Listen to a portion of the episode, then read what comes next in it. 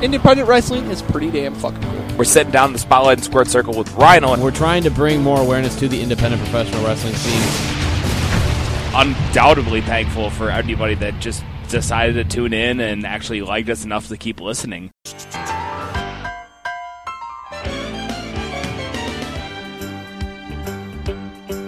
It's a rare condition this day and age to read any good news on the newspaper page. And love and tradition of the grand design, some people say, is even harder to find.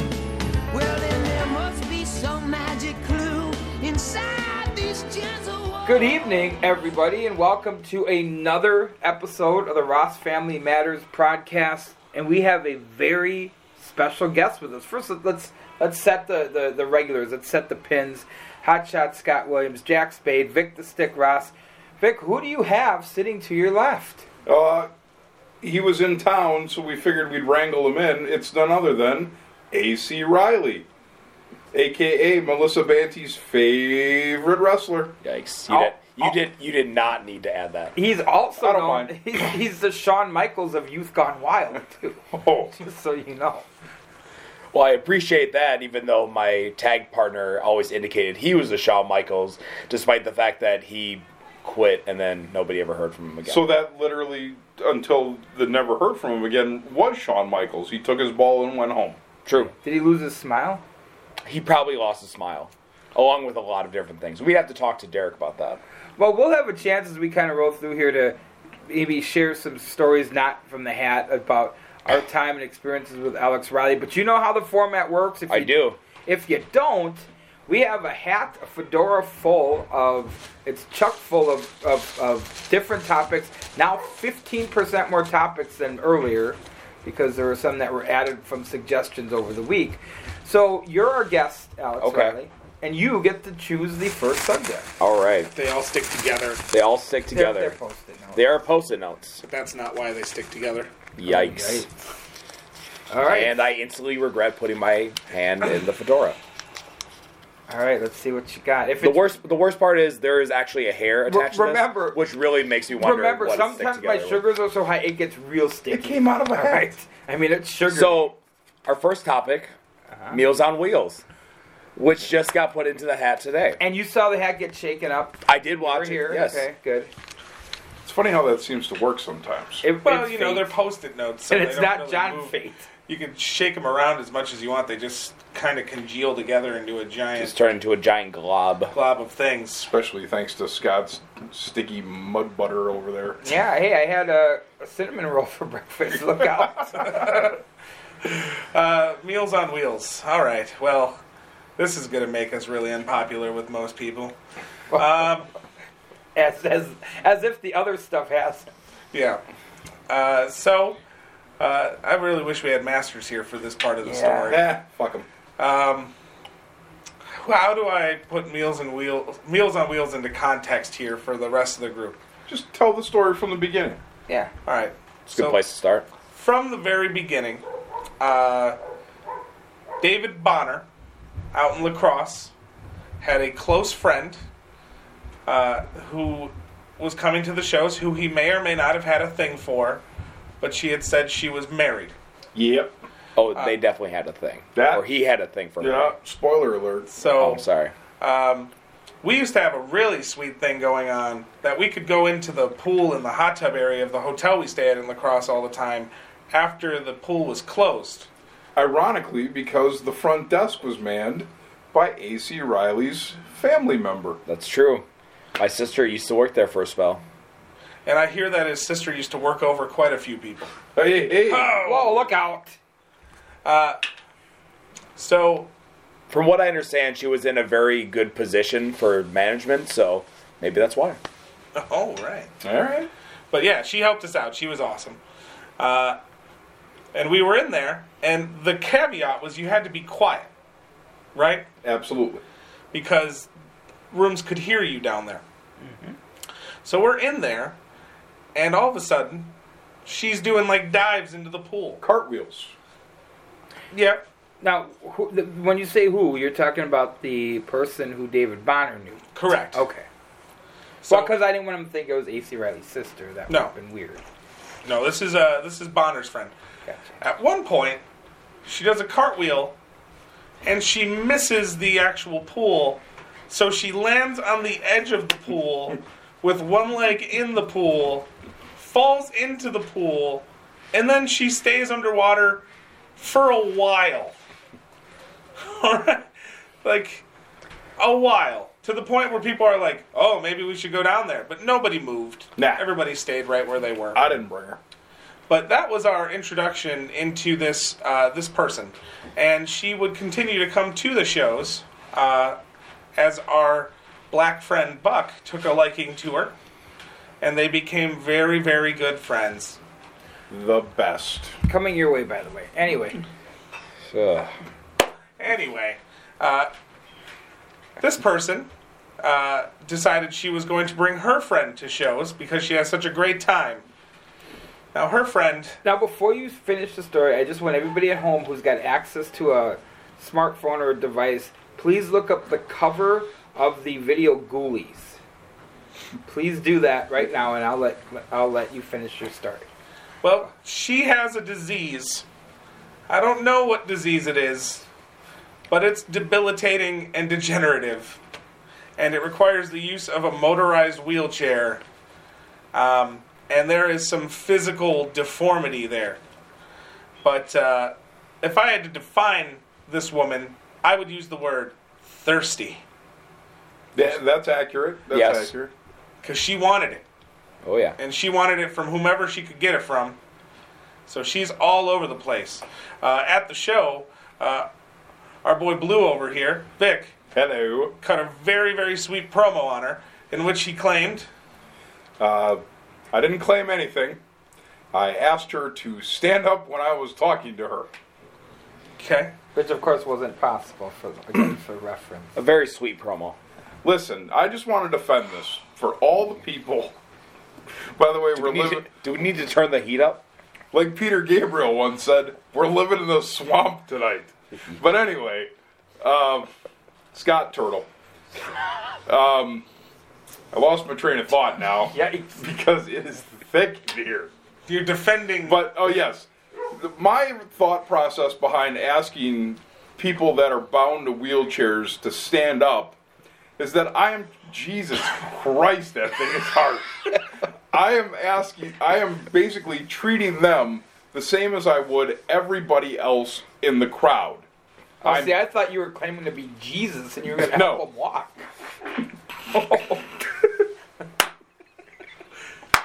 all right, Uh, all right, things are falling off the rails here. Quickly. But that was my that was always my train of thought. That I'm trying to make them a part of the show like anybody else. I'm trying to to make them feel welcome. Good night, everyone. night. Good night. Edit that part. In fact, edit this whole part. But No, that's great. It's raw. You fuck it. All right. yeah. Uh, So Either way, she also wanted to be part of the show, or part of parts of the show, part of any part of or the show. have parts of the show in her. Yeah. I don't know if she could feel it, but That's a good question. So we went to the after bar after the show. Everybody had a good time. yeah, it's true. And then we made our way back to the hotel. And Masters and his friend, and now her friend, had beaten us back to the hotel because they had more liquor in their room. So Lane and I decided to make our way down there. Oh, and, and Scott, sorry. Um, decided to make our way down there. Actually, I think we had Eddie Watson with us And too. Johnny if I'm not- Swashbuckler. And, yeah, the pirate too. Yeah. So we make our way down there, and there's a little little party going on in there, a little drinking. So uh, I go over to the fridge and I grab myself a beer. And they're doing was it pudding shots? They were pudding shots. Which is really- grasshopper pudding shots and Sounds awful. Oh, yeah. But we were not in the room more than a minute. It was not long. a, a minute when uh, the friend of a friend, aka Meals on Wheels, announced, "Hey, check it out!" And then she lifted her shirt and showed us her boobs. Yeah. which were more like Tic Tacs glued to a flat wall.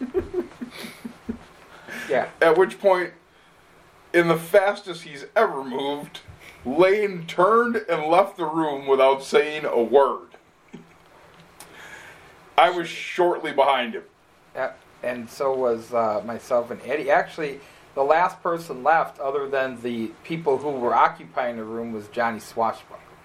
I did not know that. Yeah. I did not know that. Yeah, we all left him behind to kind of fend for himself. Evidently, there was a point where she vomited, from what I understand. On herself, yeah. She had a bad time. Uh, but that didn't stop Buck, Allegedly. allegedly. Although the alleged came from multiple sources, not just. Buck uh, supposedly powered through. and that is why the handicapped woman who is in a wheelchair is referred to as Meals on Wheels. Yeah, like if if you have a wish that you need granted, what you're going to want to do is you're going to want to talk to Jason Masters because he will grant your wish. Despite. You're going to need it to be a really specific wish, though.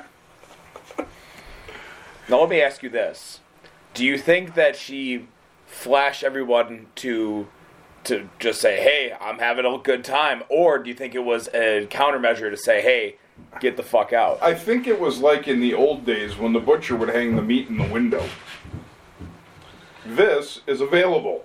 Hmm. Feel free to stop in and get yourself some. All of this could be yours and more. But to your point, Alex, it had that effect. It on did. Everybody except. And I know Swashbuckle didn't stay much later, but I, I had to leave him. I had to leave everybody. So. There was a Everybody's, moment everybody's got to have that that terrible road trip story, and for that, it was probably for the swashbuckle. Poor guy. Well, you know, it was his first time, and, and he hasn't been back. He's not banned, though. You're not either.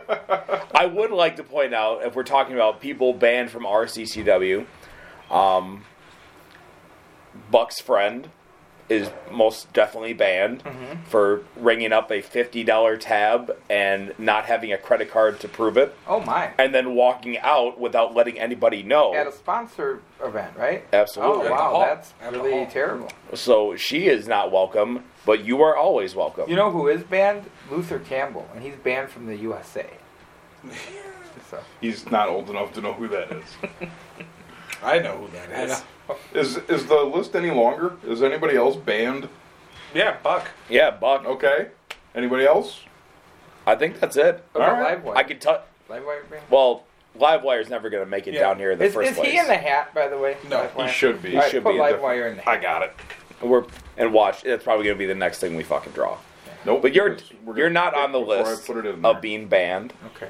So you are always welcome. There's not a do not allow on the premises with your photo. Shoot on site. There is not a shoot on site photo. There is actually, and then what happens is some little like 112 like amateur wrestler tries to shoot my legs when I come in, but I usually just sprawl and I take them out. Sure. Nice. All right, here we go. Next subject. Oh, best WrestleMania of all time. Ooh. Well, Riley, you're you're the new guy. I'm the new guy. Yeah, best one. I think for me, and this is mainly because I saw it within the within the past year when I was rewatching Raw '96. I would say WrestleMania 12. That was the boyhood dream, correct? Yeah, that was the Iron Man match.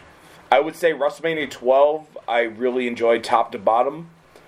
Obviously, everybody was there for the Iron Man match, but I think that uh, stunning or the ringmaster Steve Austin uh, with Savio Vega was a great match. I mean the the entire card didn't disappoint. It there wasn't a mo- moment on the card where you said, "Okay, I don't really care." What about the backlot brawl between Goldust and Yeah. Roddy Piper? That was Stiff. yeah, Yeah. and also not them half the time.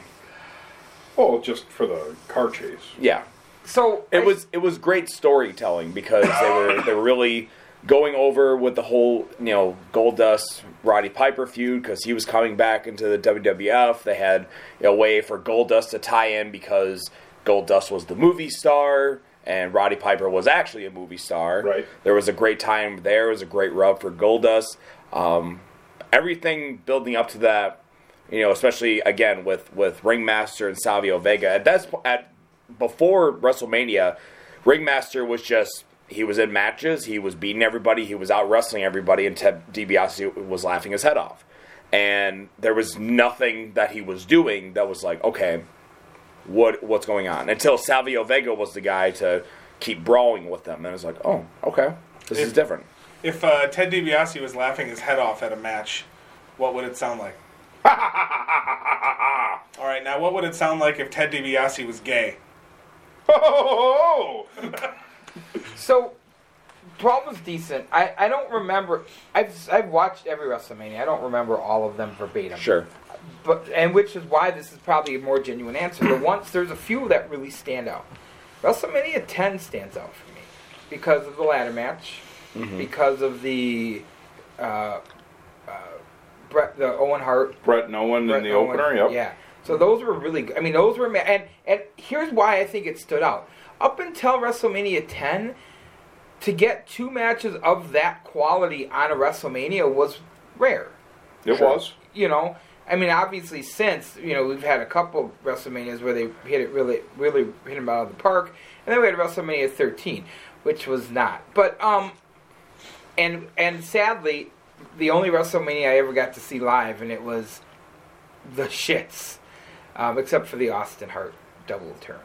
Um, anyway, um, so I think 10 stands out to me just for that alone. Sure. Um, because that's when, because I, I, grew, I, I've told the story before, I was an NWA guy first, WWF guy 2nd And that was one of the times where, where one of the early moments I'm like, wow, okay, maybe they're starting to get this a little bit. Sure. And I really enjoyed those two matches specifically. So I think there. I think every single WrestleMania is at least on par to at least have one match that you remember. In some cases, as you said, maybe two or three.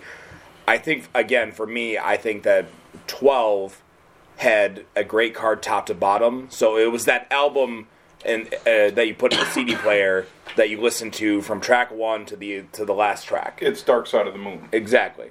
So or Rotting Piñata from Sponge. Stop yourself. So it it wasn't a okay. I like this match. This one I don't care about. I'm not going to pay attention. You paid attention to everything. At least that's what I did with with 12. And again, you have the the I, the one hour Iron Man match where nobody got a pin. Mm-hmm. You know, Gorilla Monsoon comes out saying we're going to have a winner, guaranteed. Restart the match, add five minutes, and the frustration from Bret Hart that he just put on this clinic with Michaels. He thought he was done. Mm-hmm. Everybody else thought, okay, he retains by you know the champion's advantage, and then they put on another great five minutes. I don't know if it's the best WrestleMania, but my personal favorite is WrestleMania 3. You got the big Hogan and Andre in the main. Mm-hmm. First time I ever saw Andre the Giant get slammed before. Right. Only to find out later that it That had happened plenty of times, Dozens of yeah. That was probably the heaviest he was when he got slammed. That's true. Definitely the the most iconic of WrestleMania moments. It's it's always played when you, you do realize that comes in. Kamala actually slammed Andre. In like 1980, yeah. Yeah. Um, But I was also a big uh, British Bulldogs fan yeah, as yeah, a kid. very good. and you had the Bulldogs, and I believe it was Tito Santana take on the Hart Foundation and Danny Davis, the evil referee at the time.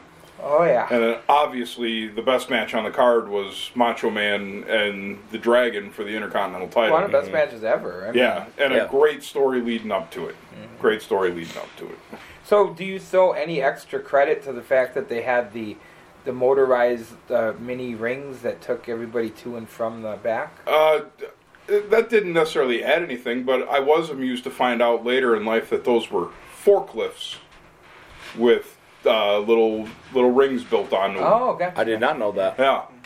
Uh, by the way, shout out to your choice, Riley, for WrestleMania 12. Also, the debut of the Wild Man, Marc Mero. Yes, That's why you like it. Yep. I think, and again, talking about the entire WrestleMania because that's because you know there was a lot of great stories to tell the next night on Monday Night Raw because you had Marc Mero have the interaction with Hunter Hearst Helmsley, who just came off the loss against the Ultimate Warrior. His valet at the time, who was Sable, was the actual you know also had her career begin there as well. Right, probably led to the turning out of Sable after she probably hooked up with Trips and then she probably got passed around Turning out. She got turned out. yeah, Yeah. and, and whatnot. I have a hard time with this because I've got three in mind and I don't know which one to choose from. So I've got WrestleMania 6, the forefront, with the way better than it had any right to be. Way better. Uh, Hogan Warrior match. And, and and do you before you do you give that a little bit more credit because a that match was better than it should have been, and two because Hogan actually did the job. I mean, And- we found out later clean. why, right? I mean, because of you know some of the other obligations he had, but at that time, I never expect because I was already kind of smart to it. Um, you know, because I was you know at that time like 17, but I still was like, "There's no way Hogan's losing. There's no way Hogan's losing," and he lost. Yeah. Mm-hmm. And that was just a. f- And, like, that match would be good now. Yeah.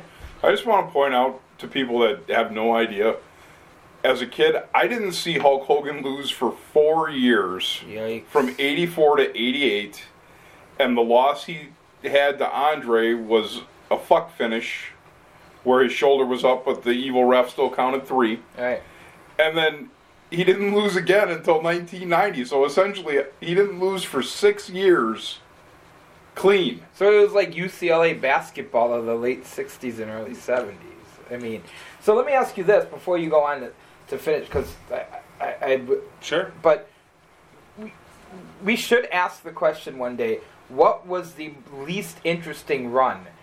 The run Hogan had, where he only lost once in four years.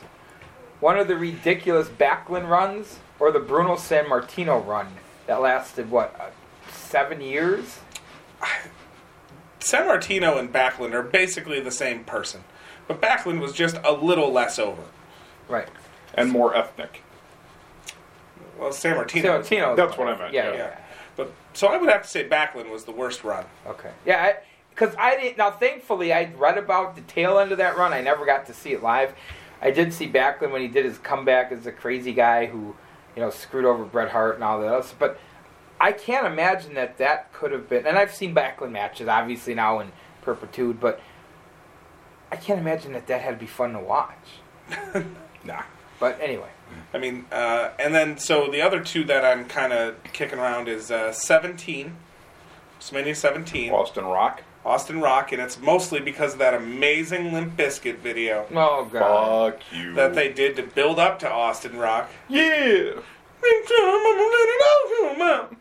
So, which uh, budding young musician did uh, Fred Durst steal that song from? oh man, I don't know. Okay. And then you had the gimmick battle royal on that one too. I where the- love that one. Where the Iron Sheik couldn't get to the ring. He's actually still on his way there now. Uh, and then for more recent times, 30.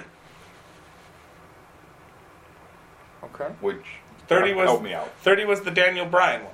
Oh yeah, that was a great one. Yeah. And it had The Rock and, uh, or not Rock, uh, John Cena and Bray Wyatt, which was also a So, very. so did you like that Backlund or that Backlund? Uh, my apologies. That Daniel Bryan one better than the one the previous year? 29. I, that was. Was Is that that the one he where he lo- lost in 30 seconds? Yeah. in the open for the world heavyweight title? Yeah. Which, by the way, was one of the things I always wondered because every single Royal Rumble was always you get, you main event WrestleMania, and then here's Sheamus opening the card. Granted, if that was the main event for three seconds, a lot of people would be pissed. So I get it. But all I remember just walking into it is realizing, okay, so Sheamus and Daniel Bryan is the opener, but he won the Royal Rumble. Let, let me ask you this: You're you're a technical guy as far as radio, TV production, right? Could somebody tell me how the hell, for the last decade or so, WrestleMania is a five plus hour show and they still can't manage their time and they have to rush through things? I mean, how many matches have gotten ruined in the last decade because we found out later they had a short number cut up? Like, how do you let that happen? You have a huge budget of producer of producers. You have all this time. You have months of planning out some of this stuff, and they still can't hit those things tight. This year they didn't even try it out because it's on the net. It was like screw it, we'll just go six hours. Yeah. How do you not do it? I, I just don't get it. See, I honestly I feel like sometimes the uh, the performances definitely take away from the show I think it'd be one thing. So like WrestlePalooza, and Mondo Lucha, they they do this where they have wrestling, they have live entertainment, they have burlesque, and those shows are about three hours with everything put together. WrestleMania, you can do that, sure, to entertain to that audience and everything, but I feel like a lot of people, and this probably is a duh statement, but a lot of people are there to see all the wrestling. Right. You know, I think it's fine if you have some of the celebrities involved. You know, like if you have, you know, some celebrities do promos with the wrestlers or something like that, or interactions or something like that. That's fine because that's only about a minute. But, you know, someone doing a 10 minute concert because it's the theme song for WrestleMania, at that point, the crowd's like, take it fucking home. Well, that and I know that Me th- especially. Yeah. they do a great job with their video packages. It's a great time to go to the bathroom. They they always Sorry. have done a great job with their transition packages, showing the history what led up to this. But they overdo it a little bit in WrestleMania, and they don't have to. They've already bought the show. Yeah. So how about you scale some of those back a little bit? You've already got them. They know what the main event is. They know why John Cena hates The Rock. Yeah. We don't need to see it five times in five hours. Especially now, more so with it being on the network. You know that you showed this before the pay per view started. Right. Why are we watching it again? Absolutely. I think there's nothing wrong with the packages, but less is more. Right. So the main event, sure. You know, a title match that maybe is somewhere in the card, but it's for the heavyweight title, sure. But not, oh, these two have been bickering backstage and now they're fighting here. You know when else less is, is, is more? Is when your name is Lester Sebastian Moore. Yeah? All right. Very good. That was a stretch, but that was good. I'll Is give he you that. related to Manny Moore? I, I'm Manny Moore, damn it. Uh, So, Jesse, apparently we have to make a promo for our podcast, but I'm not exactly sure what we're supposed to say. Oh, come on, Nick. We just got to talk about Grapple Talk, where we talk about wrestling. It doesn't matter if it's the national stuff or the local stuff. That's true. I mean, regardless if it's WWE or our Spotlight in the Squared Circle segment where we highlight local talent, we cover it all. Oh, we also got to plug the social media. That's right. Facebook.com slash The Grapple Talk, and you can follow us on Twitter at The Grapple Talk. Man, that was a really good promo. That was. High five! Hi, yeah. Yes, I'll take my eggs over easy, and I'll take my podcast, Deech and Dash. That's right, the Deech and Dash podcast hosted by me, gorgeous Jordy Lee, available via the Grapple Talk Network. It's about to get weird. We're going to talk some wrestling, maybe, some life, probably, and I'm definitely going to ask whether you prefer ketchup or mustard. Catch us via the Grapple Talk Network and wherever iPods are available to you. iPods or podcasts? God, I'm the worst. All right. I better go this way because I know where I put that gimmick a minute ago.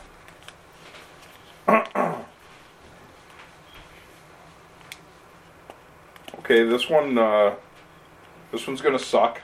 Oh boy. Uh, the question is, why is Jim so funny? Ha ha. oh, let me see that one. Yeah, that must be from one of Jim's kids because uh, Jim was never funny. So, uh, you know. But Jim was funny because he had a dry wit. Yes. He had a dry wit, but also when the joke didn't go his way, he'd really, he'd really needle you to try to get the reaction. really hammer it home. Yeah, like Sure. ah, ah, Like Fozzie Bear. right, Yeah. kind of. Yeah. Um, I I always appreciated his. You know, it's funny because I felt he was funnier than, in some cases, even than than Masters because Masters was funny because he was just Just a train wreck. right. Sometimes, yeah. But I mean, I think all. I think all together, you know, the eclecticness of the humor in this group. I mean, it certainly was a great balance to what what we do. This, this could have also been written about you. Well, we know why you're. Same answer, not funny. Yeah, no, I know. Is Bob Hope funny? No, Yeah, of course, Bob Hope is funny. When he hits that golf swing, Bob Hope is not funny. He's never. At least never- not in my no, lifetime. Never in my lifetime either. It was always the same. Uh, the same kind of. You know, he was the first guy. He was Cliff. He was Cliff Clavin. He never had a punchline to a joke. It was always like, "Hey, how about these Russians with their nuclear weapons? Isn't that something? How about that? Where's the joke? Bah, bah, bah, bah. Yeah. All right, what do you got? Writing an effective angle. No. You need a no, no. protractor, You- First, you're gonna need some paper. right? Are we making math jokes right here? A- Effective angle. Yeah, 45 degrees. And they said you would never that you would, and everybody thinks that they would never use math outside of high school. Well, Vic, fuck that up. Vic the Stick Ross will tell you that you're wrong because he uses geometry when he plays pool all the time. That's That is accurate. Yeah. So Sometimes all you need to have an effective angle is to bury a sledgehammer inside of somebody's head. right, Yeah, right. And then that person bleeds out on the floor, and then s- six months to a year later, you go online and you take credit for getting that guy over when really it was the angle prior to that that really put him over the top. So Yeah. we, we've talked about in recent times. We've talked about um, I helped.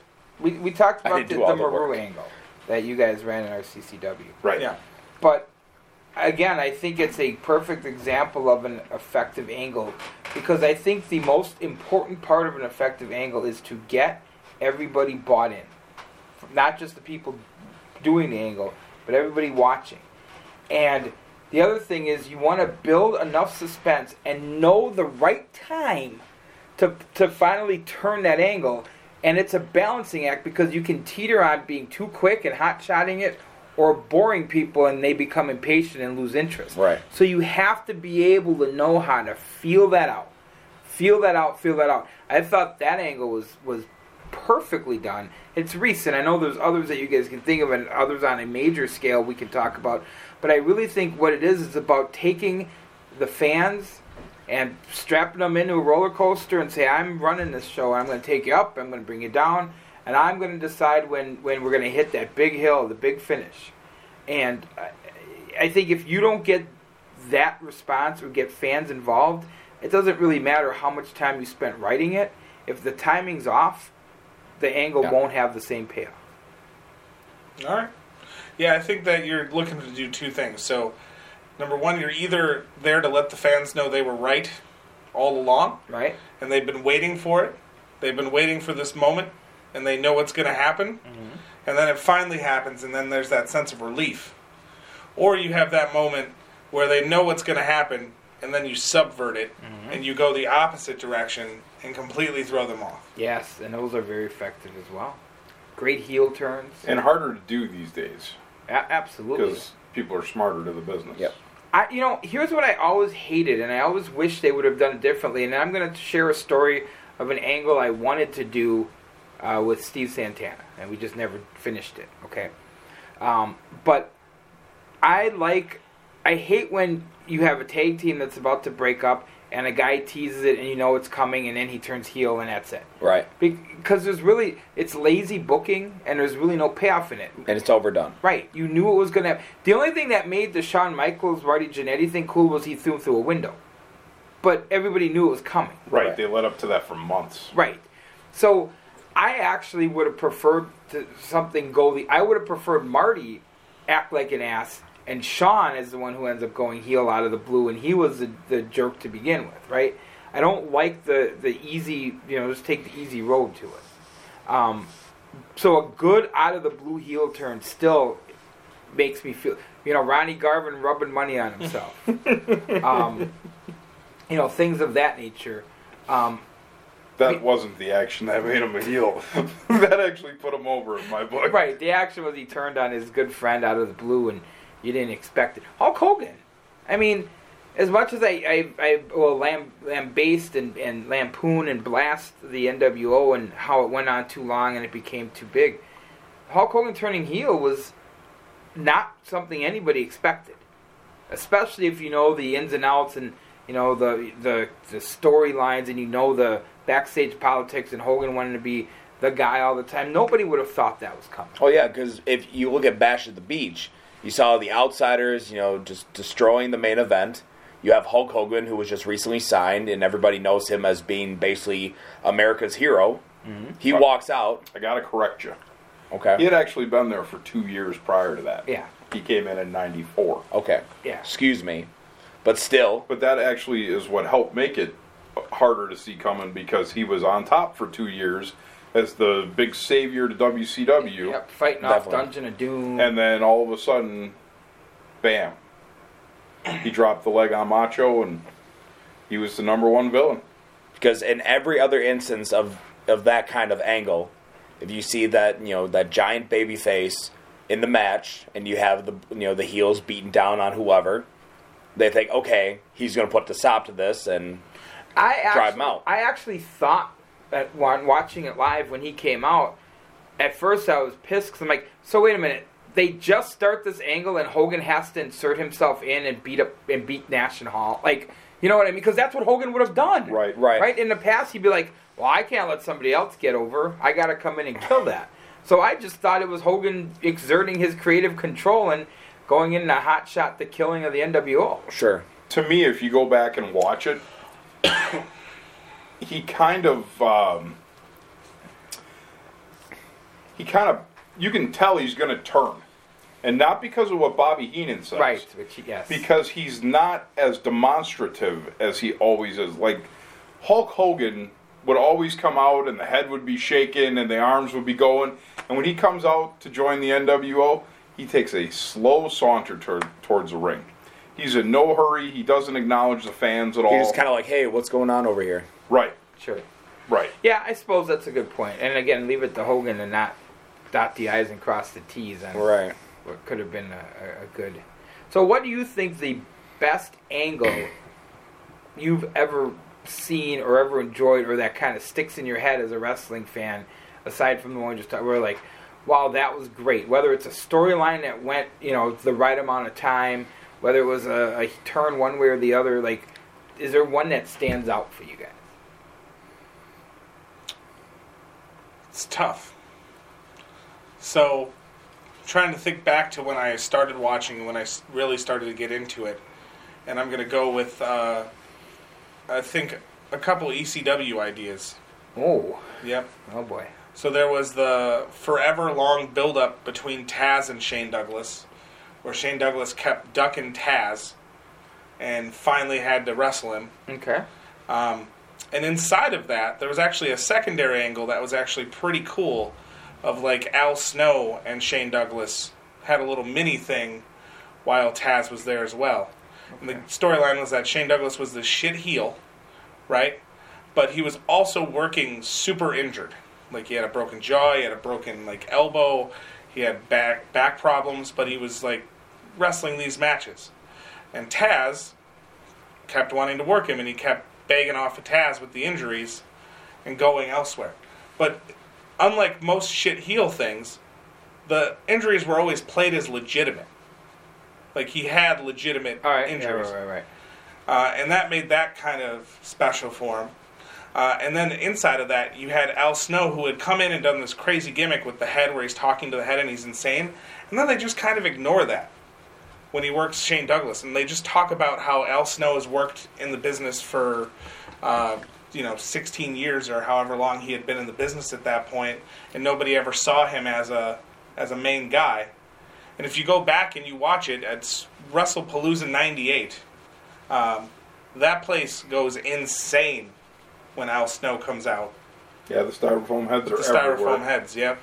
I, I, you know, I will say this though. As much as I don't like most ECW angles for one reason or another, and a lot of things, I, I will say that one that stood out was the way they they built Raven and Dreamer, and how they used Dreamer's kid as part of the angle. Sandman. That was the Sandman. Oh, that's, I'm sorry. Yep. Uh, Sandman's kid as part of the angle. Um, that was good, and uh, there was a lot of stuff that, that they did early on because they were they had the time to do it. Like it didn't matter. They were on midnights, one in the morning, if you could find them anywhere. They didn't have like a network saying, "Hey, we got to get all these guys on TV." Sometimes you didn't see a guy for four or five weeks because they would tape. You know, it wasn't like now where you see the same guy. You got to every week. You got to get Roman Reigns in. You got to get Miz in. You got to. get... They didn't have that problem. It's like, oh, we're just gonna run like Ring of Honor does now. Yeah. You aren't gonna see those guys every week because they're doing one match at a TV taping, and you'll maybe get them once a month on TV, which kind of makes it special too. Yeah, back back in '96 with Monday Night Raw, they're you know they were pushing Austin. You know after he won King of the Ring, he'd be on one show I remember, and then I think it would be three other shows. He might have some kind of promo. He might be doing stuff with the studio, but he wasn't at the show. Right. He would be involved for like five minutes, but it wouldn't be about him. Right. And they were really good about cycling everybody through, so you wouldn't get sick of them, like you were saying. Well, and the other thing that still kind of makes me mad is so we have all this TV now. Like WWE has, you know, five hours before the brand split, and even with the brand split, they still do co promotions. Mm-hmm. Five hours of that, plus recap shows, plus, plus, plus, plus, plus. And they do a pay per view, and you only care about two matches. Yep. And yet, back in the 80s and 90s, they you you at least cared. They were st- they made you care at least about nine matches on a 12 match show. Now you care about like two, and the other ones are throwaways. Everything had purpose, and you wanted to see the end of every single match. What's your favorite angle of all time? Uh, it would have been when Terry Funk came out of retirement and attacked Ric Flair. That was great. So the match was Ricky the Dragon Steamboat versus Ric Flair for the NWA World Title, and they had judges at ringside in the event that it would go to the time limit. Terry Funk being one of those judges, actually the youngest judge at the ripe old age of forty. Um, after the match, Ric Flair was in the ring having an interview with Jim Ross, and Terry Funk came in and was complimentary and asked if he could have a title shot. And Ric Flair said, "No, Terry. You know, there's there's challengers. You would have to. You're not even an active competitor." Yeah, kind of jabbed them for being out making Right. movies. And Terry Funk laughed it off and said, "Hey, I'm just an old fool. I don't know what I'm talking about." And then he promptly attacked Ric Flair and gave him a pile driver on the table. which was like the the least gimmicked wood piece of crap table you could ever Right. find. The table did not break. And in fact, any danger to Ric Flair's neck was when they toppled over the table. Yep. Um, but that just led to so many things like Terry Funk attacking Ric Flair and putting a plastic Yep. bag over his head and then taping it on there to try to suffocate him. Um, Yeah, it was the first time I remember in all the years of watching wrestling that somebody, you know, this was before Undertaker was killing people and crucifying them, and a cameraman didn't call 911.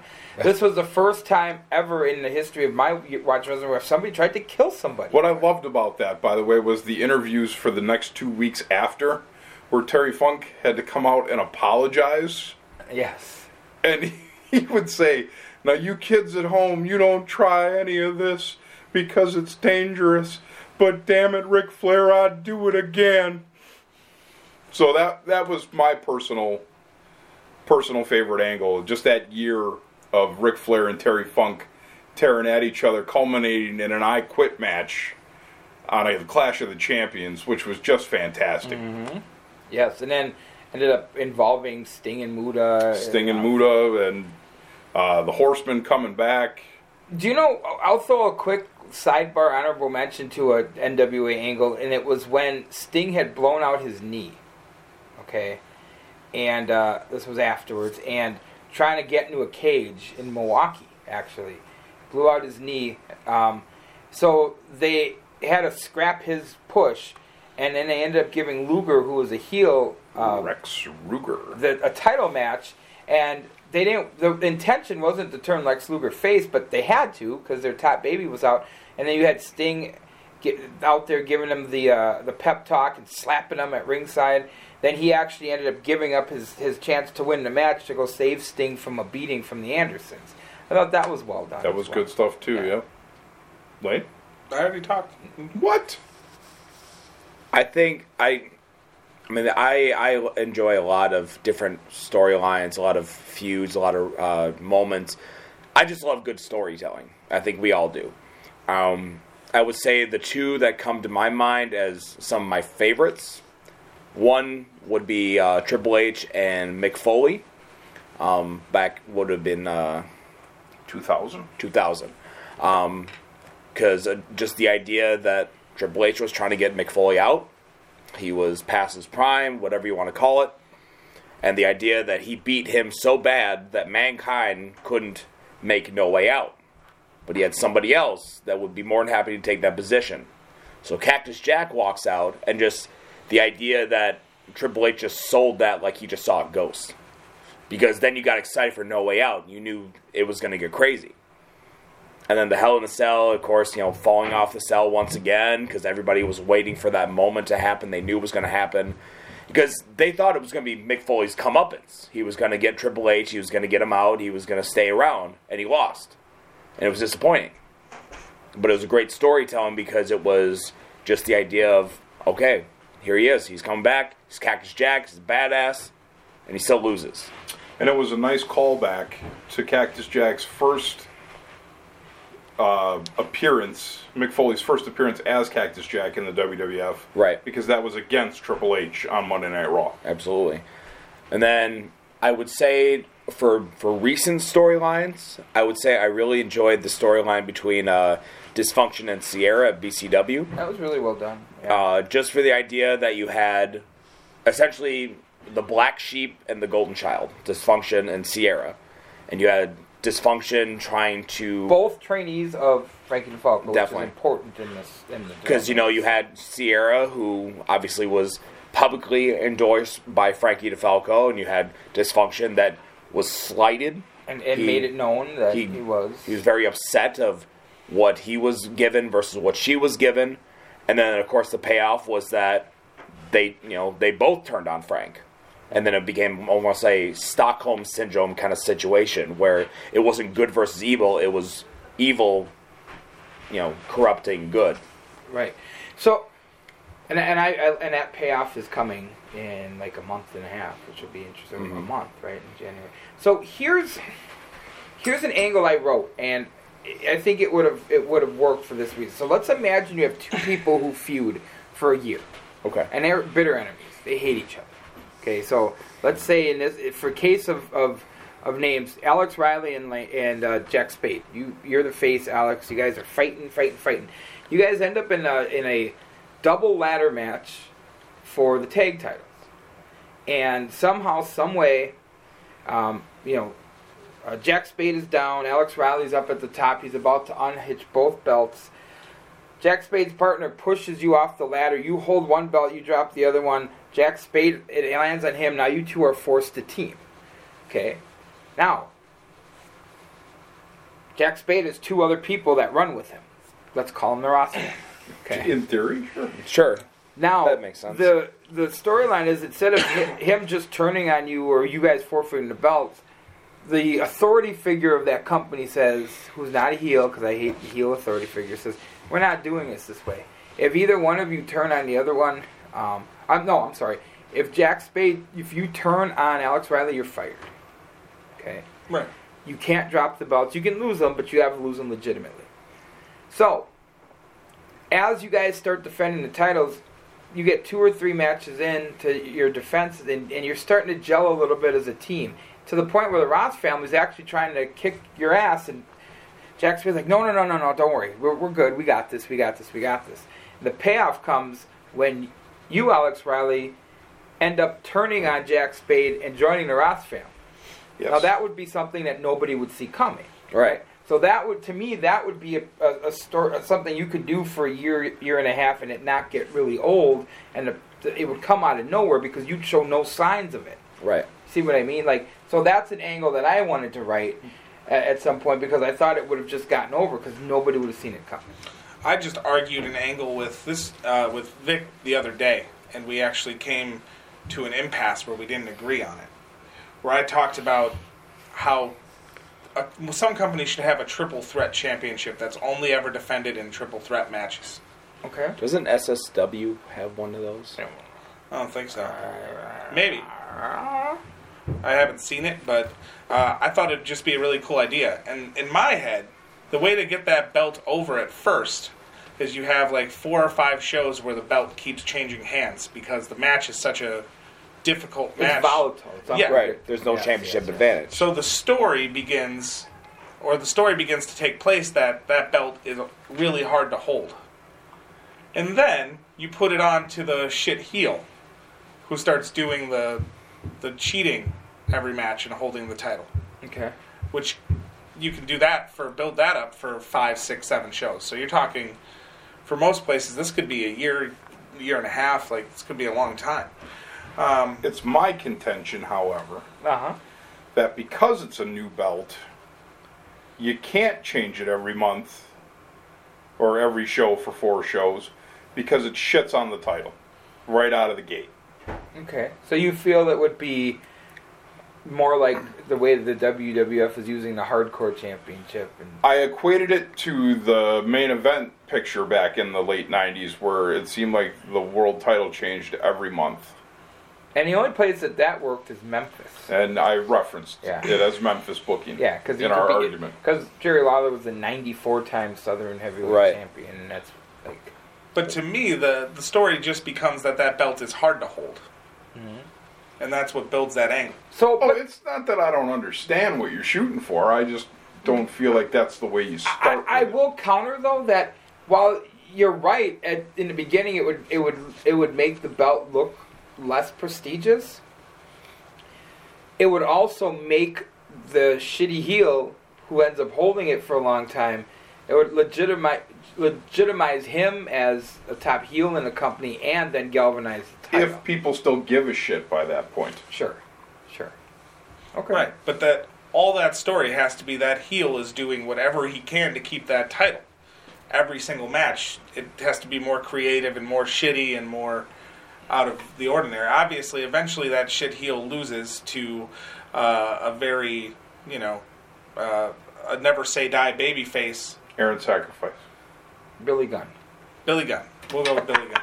Uh, who Jason Allen. we're gonna stick with Billy Gunn. That's a good call. uh, who holds that belt and wins the matches cleanly for a period of time. But you're still talking like that's three years. You could draw off of one belt, one a non-stop ongoing angle. You can uh, you can strap up Billy Gunn if you want to, but you better make sure every show is climate controlled.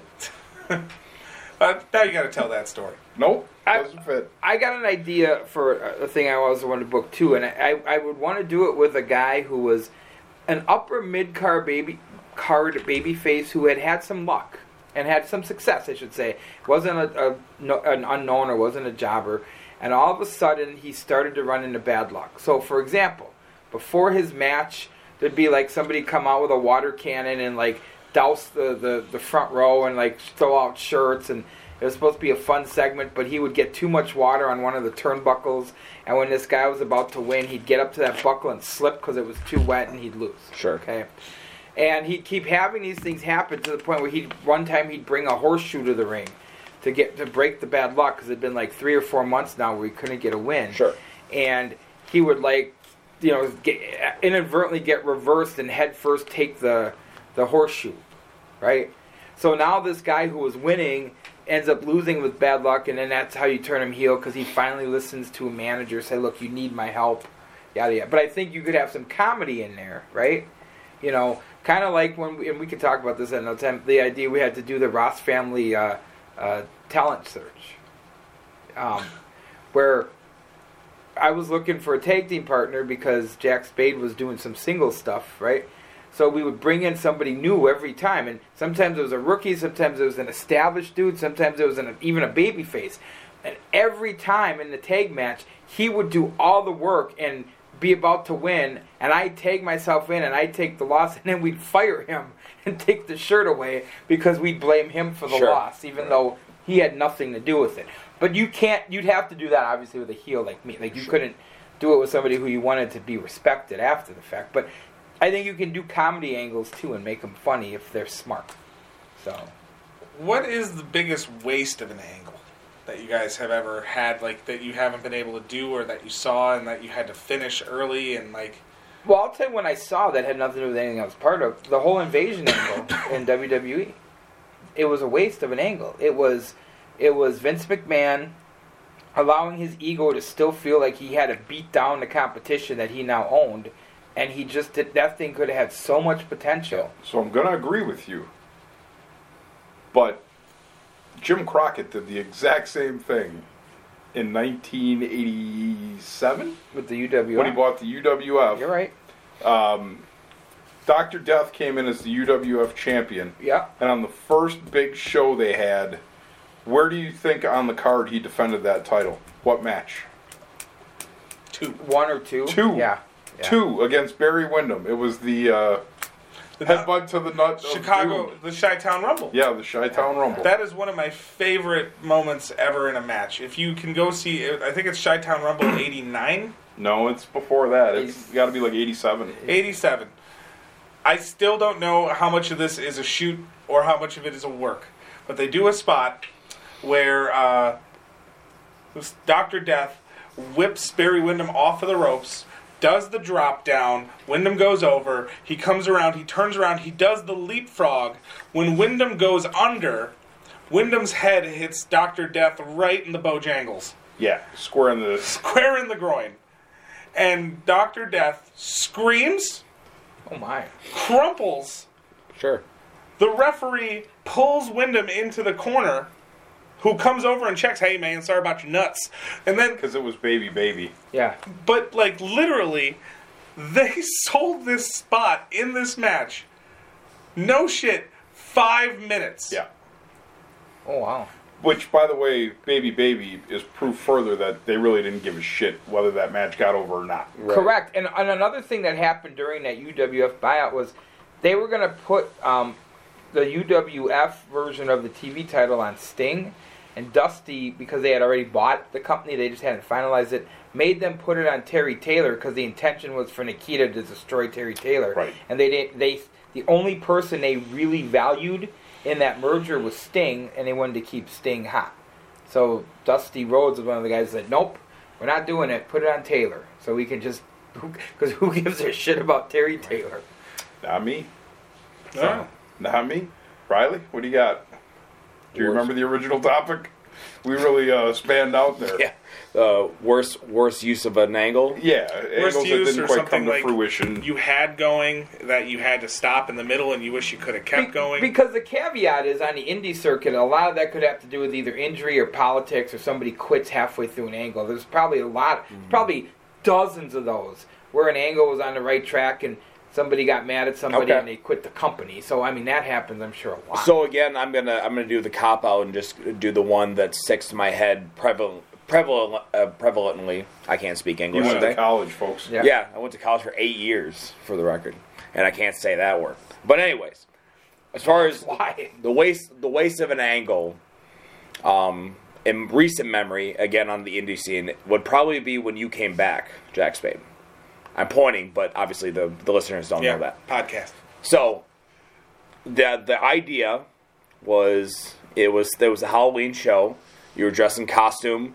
You were the the supermark for Jason Masters. You get really excited. Were you wearing a mascot head?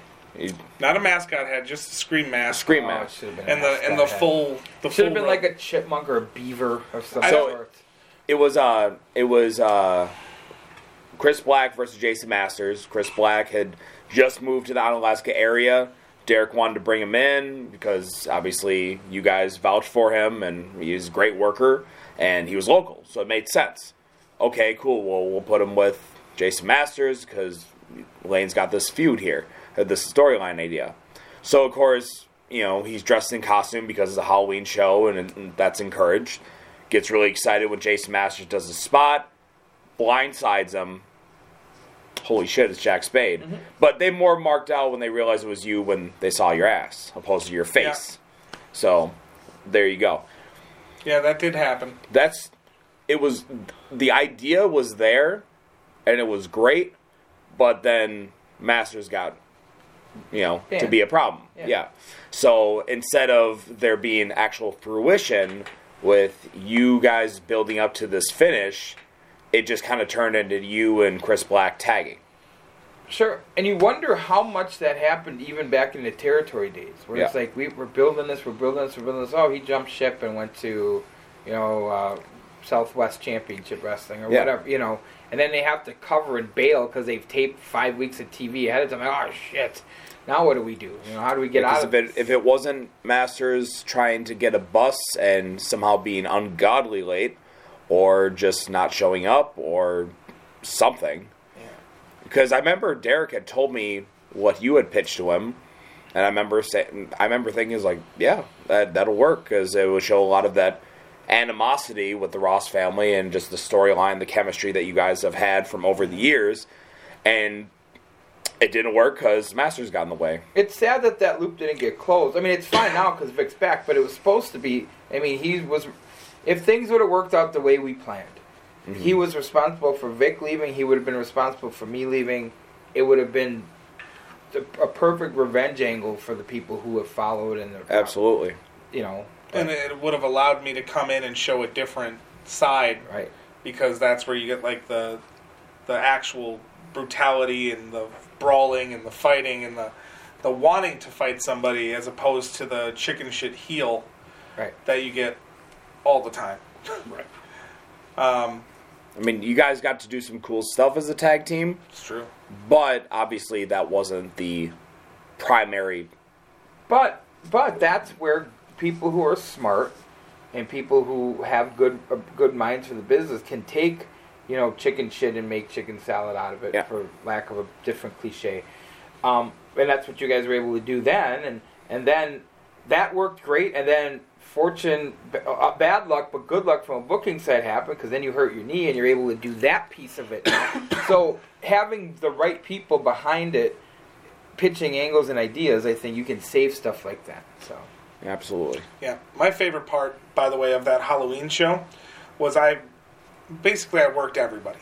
So I got there, I didn't come to the building. I got the costume on, I put the mask on, I came in with everybody else. I paid admission. They stamped my hand. They were supposed to have a seat ready for me, but they didn't. So I had to find Derek and be like, "Where's my seat?" He walks me over to a seat, and it's next to Grub. It's uh, Melissa Banty's seat. So the whole first half of the show, because I have to sit through the whole first half of the show waiting, she's like next to me going, took my seat. Hope you enjoyed that seat. It's a fucking seat. so It's the- a chair. now let me ask you one last follow up to that. Am, am I mistaken that it was this just an idea that we talked about openly, or did it? Was there a plan that at the next show somebody else was going to be wearing the same costume? And The plan was it was you. right, That was when you were supposed to come in to be my new manager, right, with Vic being out. Was you were supposed to have the mask and the costume on and come out during his match, which causes him to lose the match because he goes out, chases you, brings you back in the ring, does the big reveal of pulling the mask off. It's you. He takes the step back, and I'm I'm there to attack him again right. and leave him laying again. And the exclamation point to that would have been to go even deeper down the Black Scorpion well, would have been the show after that. Some poor unsuspecting fan should have had it on, and Masters attacks him before the show and beats the shit out of him, only to reveal that it's some Make a Wish kid or something. Which I thought would have been because now you're getting into his mind, right? You're kind of you're Yep. Super band. You Yeah. would have you would have thought the wheelchair would have been a dead giveaway. Hey guys, this is AC Riley reminding you to check out the Riley Factor only on the GrappleTalk Network. Join me as I talk wrestling, interview wrestlers in my Spotlight and Squared Circle segment, and much, much more. What are you waiting for? Head on over to iTunes and subscribe to the GrappleTalk Network today. And as always, support independent wrestling. Hey, it's Hotshot Scott Williams. Do you like chili? Well, I do too. Do you like podcasts? Well, so do we. It's the Ross Family Matters podcast. Join myself, Victor Stick Ross, Jack Spade, and, Maga! and a cavalcade of other people except Maru. You're never allowed. The GrappleTalk Network, it's the podcast. We're coming at you. Maru's not allowed.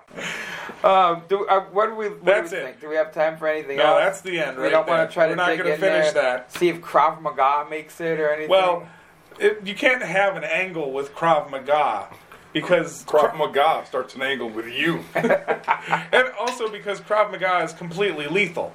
So and much better than any grappling you could ever do. Oh my gosh, yeah, and and any of that mat stuff or mixed martial arts is nothing compared. Well, that to shit's a work. Yeah, yeah, Krav Maga will kill you. Right. Mm-hmm. Like I watched a video about Krav Maga. The guy's like, the goal of Krav Maga is to not lose your feet. Okay, so like if there's a bottle or maybe like a like a bookend or something next to you, yeah, use that. Hit that guy. I don't- Whose Uncle Morty was teaching Krav Maga?